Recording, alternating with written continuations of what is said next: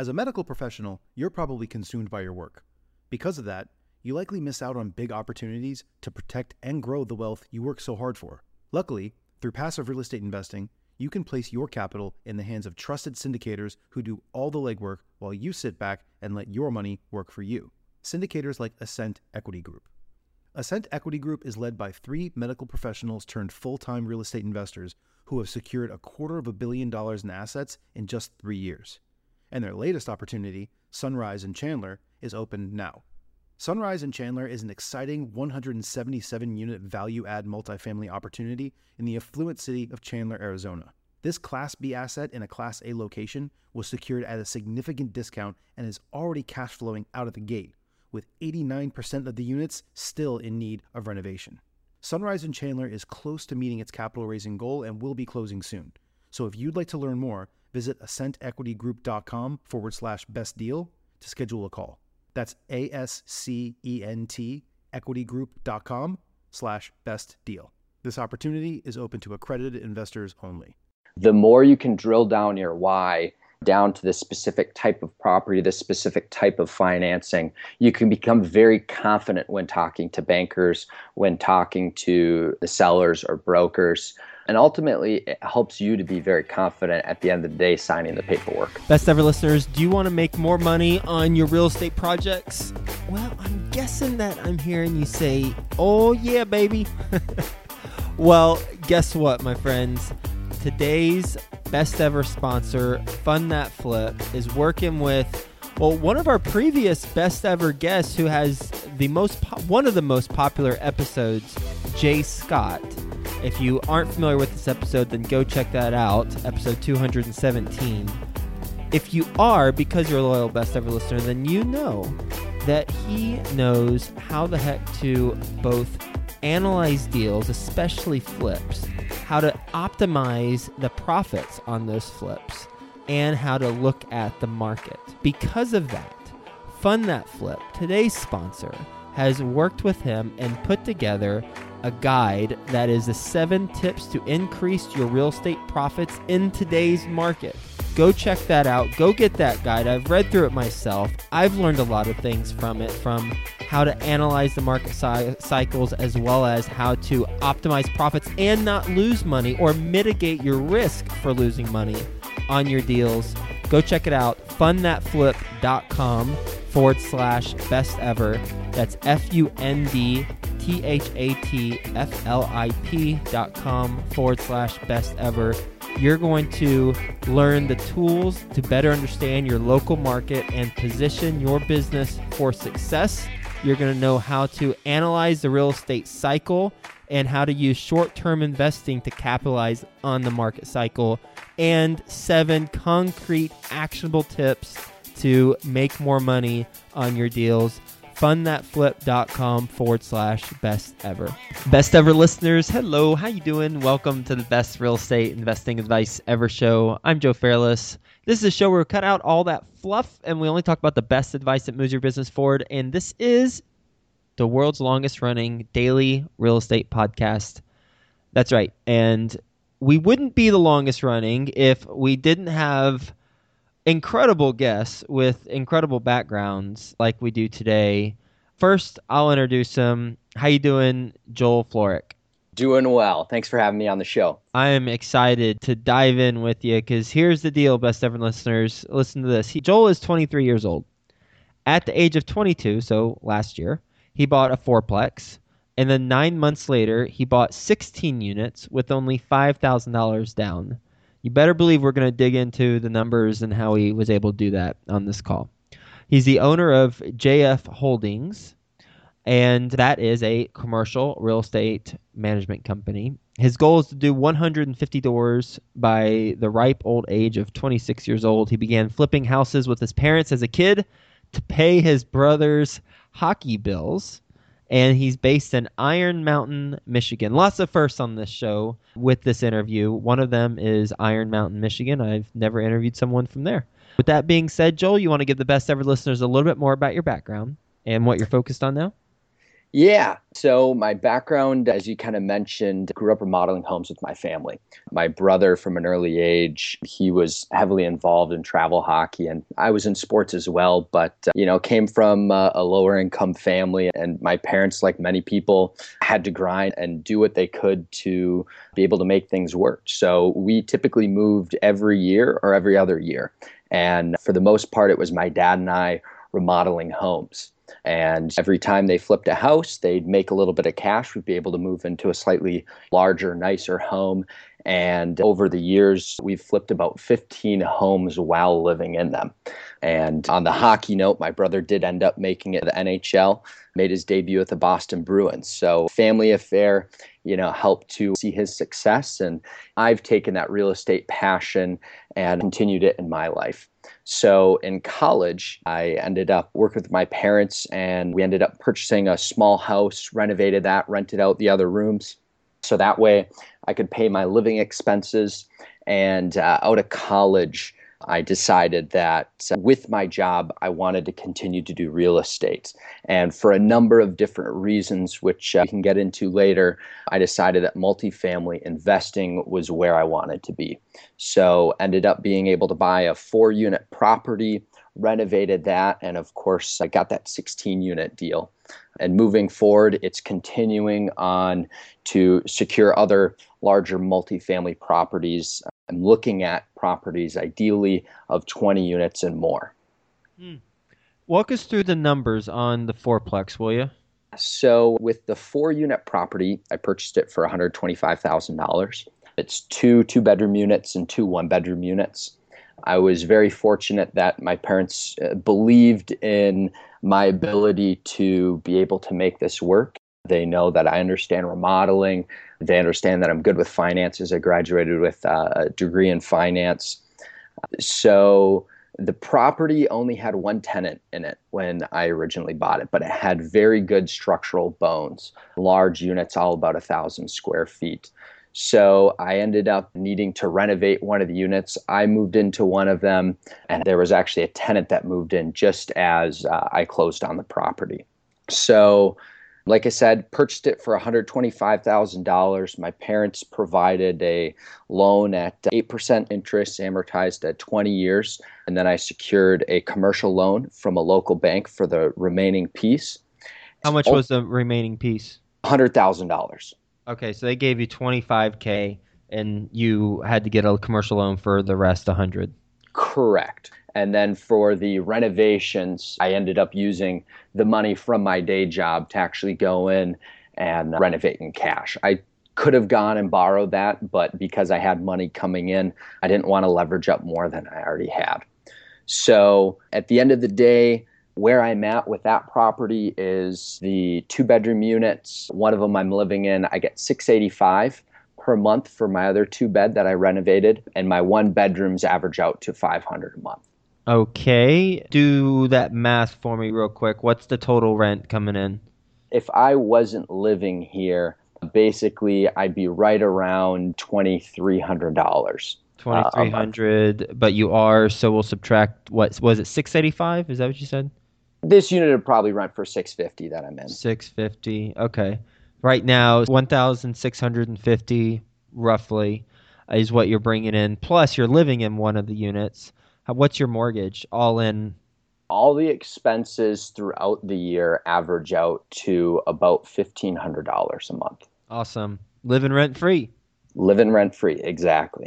What's your plan to uh, pay back your parents a 25k at 8%? At this time, I am not running out to try and pay them back. The property can securely be able to cover that expense. So, as opposed to running out and trying to refinance and save a few percentage points, they are my parents, so I don't mind seeing it, helping them out in that way. And it allows me then to focus my efforts on raising money for a potential future deal. What were the terms of the commercial loan? The commercial loan, I got a 20 year amortization, only a three year balloon. That's something I don't want to do again, but given it was my first deal, I accepted it. And then a 5.25% interest rate. Okay. What are your plans after three years? It'll end up being a refinance situation. And given the renovations, I'll have additional equity built into the property. How much are you putting in in total? In total, I expect to put between 12 and 15,000. I'm about halfway through that. Okay. Cool.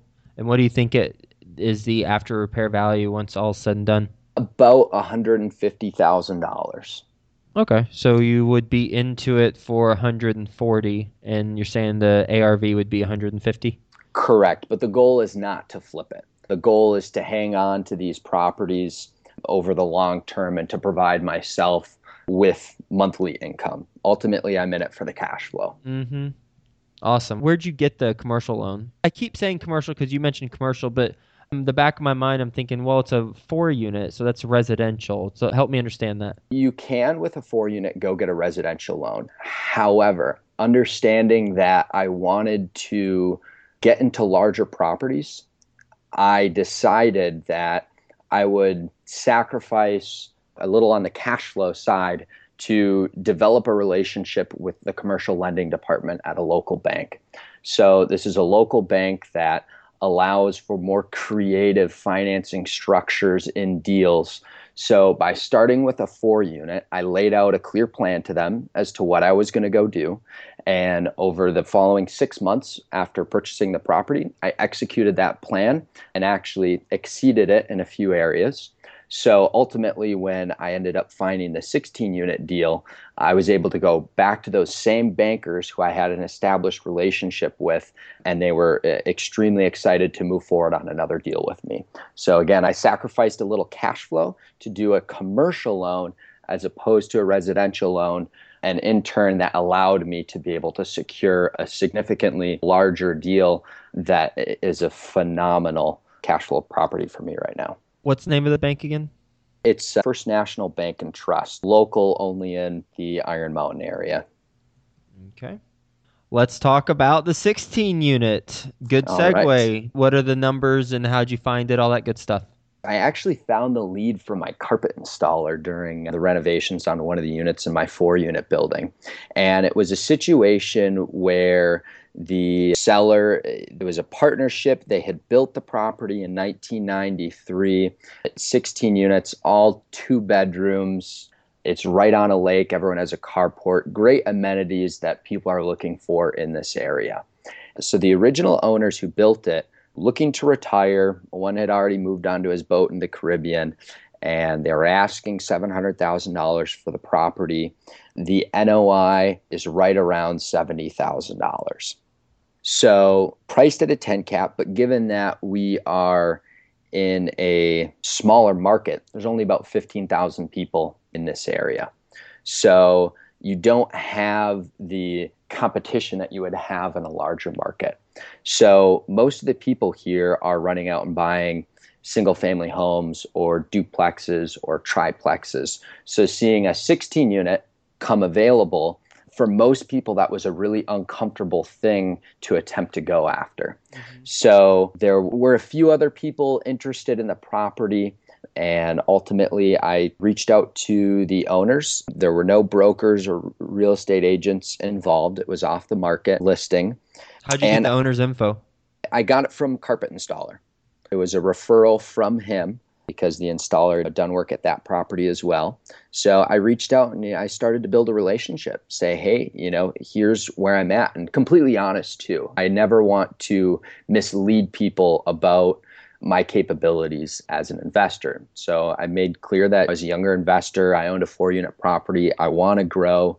And we started to work through understanding a little bit more about the property, a little bit more about the numbers, and I started reaching out to investors to try to bring someone in as a partner or to be able to provide a second position loan for me to be able to close the deal. But ultimately, being fully leveraged, the numbers weren't great if I were to purchase at $700,000. So there was a lot of creative financing that needed to be figured out for this deal to actually be able to close and come through. And ultimately, I will say I struggled a lot with trying to convince investors that I was someone who was credible enough, who could do this deal and manage the property after purchasing it. Yeah, okay. Agreed. There's a lot of different things that I'm sure they had objections with. Please continue. Ultimately, with the property, what we ended up doing is I got to the point where I had a detailed financial plan of the property. I had a management plan for what I was going to do with the property. I had investors who struggled with the idea of investing, and I had lined up two different banks the bank who I was already working with and the bank who currently had the loan on the property. And I actually got both the banks behind me on providing a loan for the property, given I could come up with 20% of the purchase price on the property. And after I had a number of investors, you know, finally say, no, I'm sorry, we can't do this with you, I had to go back to the seller. Who are you reaching out to? You say investors. It was a combination of investors who I had met with through my network of friends, of family members, or some of my friends that invest in properties work with, and then also investor groups that I met through Bigger Pockets with. So, for anyone who doesn't know, Bigger Pockets online real estate investors network, phenomenal place to meet other professionals in the industry. So, I met a lot of people through Bigger Pockets and started to talk to them. And again, it was hard to get anyone to bite given that I'm in such a small market without knowing it well. They were all concerned for that and my age and lack of experience only having a four unit for six months at that particular time. So they all said no. So they all said no, Okay. went back to the seller. What was the pitch to them as far as projected returns and the exit and projected exit, all that stuff? Well, it depended on who I was talking to. So each investor had different goals as to what they were looking for. And what I really needed to find was somebody who just wanted mailbox money and who was willing to sit on it. But with that being said, I would have also needed to negotiate down the purchase price more than what I think the sellers would have been willing to do. So, from my standpoint, the margins would have been extremely slim if I would have secured some sort of private investment at 8% and tried to move forward with the deal. Ultimately, ended up working with the seller, and I- I just came forward and was extremely honest with them and said, Hey, here's what I've done. I've got the banks behind me. I haven't been able to secure any sort of private investment to be able to meet the terms that the banks want. So at this time, I can't move forward. Did you have it under contract? No, I did not have it under Didn't contract. Okay, and how much Mm, no. you needed 20% of 700? Correct. If that's the price that I was going to go in at. But with the way the numbers were looking, if I went in at $700,000, it was a much higher risk property, Yeah. given that I would have had to loan that second mortgage somewhere around 8%. So the margins would have been extremely slim for me. So I would have had to negotiate that price down from there. But as it stands with the 20% at 700, you would have had to bring 140, not to mention closing costs and operating budgets and all that good stuff, contingency fund. Correct. Okay, cool. So close to probably like a $200,000 raise. And if you lower the purchase price, then probably around 150, 180, assuming that you lowered it a, a decent amount. Correct. I certainly could have brought in other private investment and it would have been a more attractive opportunity. Okay. Um, it ended up working out where I didn't need to do that. And I just kind of laid it all out on the table and told the sellers my situation and that I couldn't move forward on a deal until I found someone who could back me with some money. They said, Give us a week and we'll give you a call back. And it was kind of a surprising response since from the very beginning they were adamant about not offering any sort of seller financed option.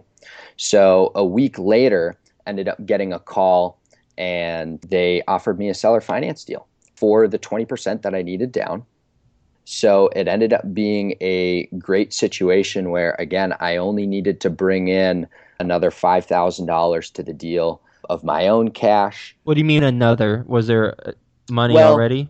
The, the way that it worked is it was a purchase price. We ended up negotiating back and forth a little bit to be able to hit a purchase price of 685 and the sellers ended up offering $110,000 and we negotiated the terms down to a 10 year amortization, but a 2% interest rate.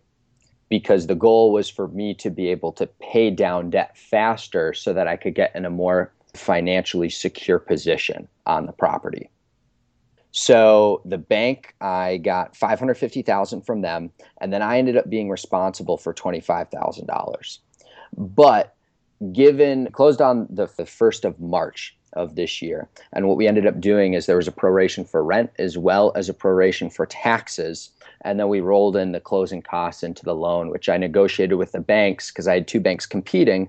I negotiated the terms for closing costs all the way down to I think it was only about $3,500 of total closing costs. So I was responsible for $12,000 and I got a personal loan for 7,000 bucks. So I only brought $5,000 of my own cash to the table to be able to bring in that 20% that I needed. Who'd you get the loan from?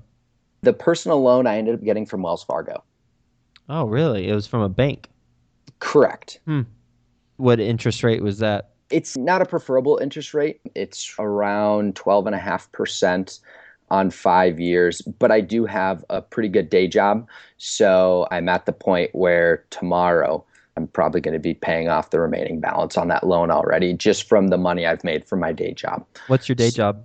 I'm a program manager for uh, an engineering company in the maritime industry. Wow, what a deal. Ultimately, over the past four months, my financial projections were all based off of conservative estimates. So basically, on that $5,000 of my own money I put down, I'm cash flowing $2,000 a month off the property, as well as paying additional $2,000 in equity each month off the property. So it's really created a situation where at a young age, I'm able to have a rapid wealth building for myself. And ultimately, it's time to go find the next deal. So I'm excited to see opportunities moving forward. Awesome. Well, both of those stories are phenomenal. What is your best real estate investing advice ever? Know your why. So, why do you want to get into real estate in the first place as opposed to some other business? Why a particular type of investing? The more you can drill down your why down to the specific type of property, the specific type of financing, you can become very confident when talking to bankers, when talking to the sellers or brokers. And ultimately, it helps you to be very confident at the end of the day signing the paperwork. Ready for the best ever lightning round? Absolutely. All right, first, a quick word from our best ever partners. If you're a wholesaler or wanting the wholesale, then you've got to check out this video. It's at wholesalinginc.com. It's a interview that Tom Krol, and if you recognize Tom's name, well, that's because he was a guest on episode 395. He has documented his conversation with a motivated seller. So you hear from when he gets out of his car all the way to the very end when he's talking to the neighbors about different houses on the street. If you're into wholesaling or want to get into wholesaling, go listen to it. Go to wholesalinginc.com and go check that out. Best ever book you've read? The best ever book I've read, Start Something That Matters. Best ever personal growth experience and what'd you learn from it?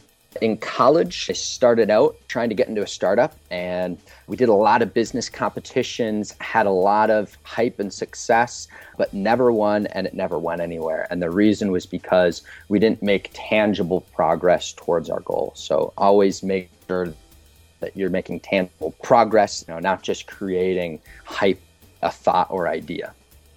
Best ever deal you've done? Which one of those? Definitely the 16 unit. I agree best ever way you like to give back?